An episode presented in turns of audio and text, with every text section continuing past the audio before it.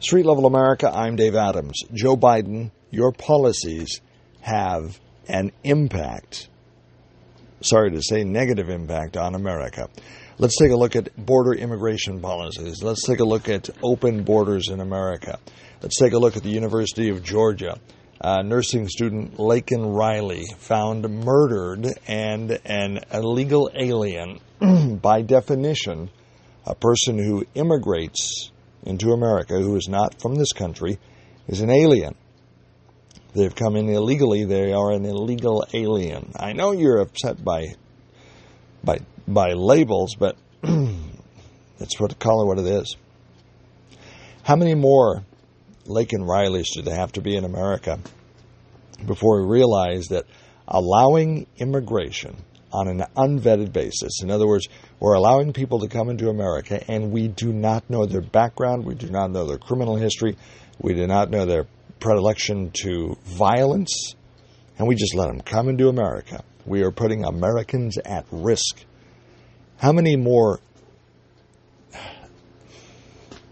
how many more sad tales of Laken Rileys do we have to have before we understand that an open border is not in America's best interests. How many more young college students have to die before we close the border? We already have enough crime in America.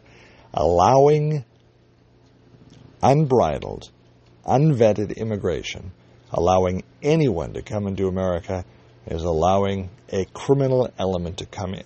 That is not saying that everyone who comes across the border looking for a better life is a criminal, but that's why you need to vet or determine before they come into America what their intentions are. If they have violence in their past, if they have uh, crimes in their past, past, especially violent crimes, maybe they shouldn't come into America. It's going to be interesting to see how this particular story plays out at the University of Georgia. This nursing student missing, found dead.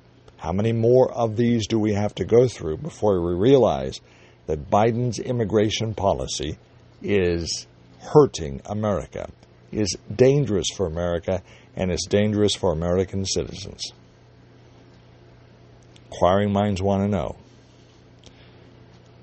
When we look at these pictures of these young people that have so much of their lives ahead of them, and we have policy in place that is putting their lives in jeopardy, it behooves us as a society, as responsible voters, to put people in charge who will make policies that keep our citizens safe and remove those politicians who make policies that put our citizens at risk.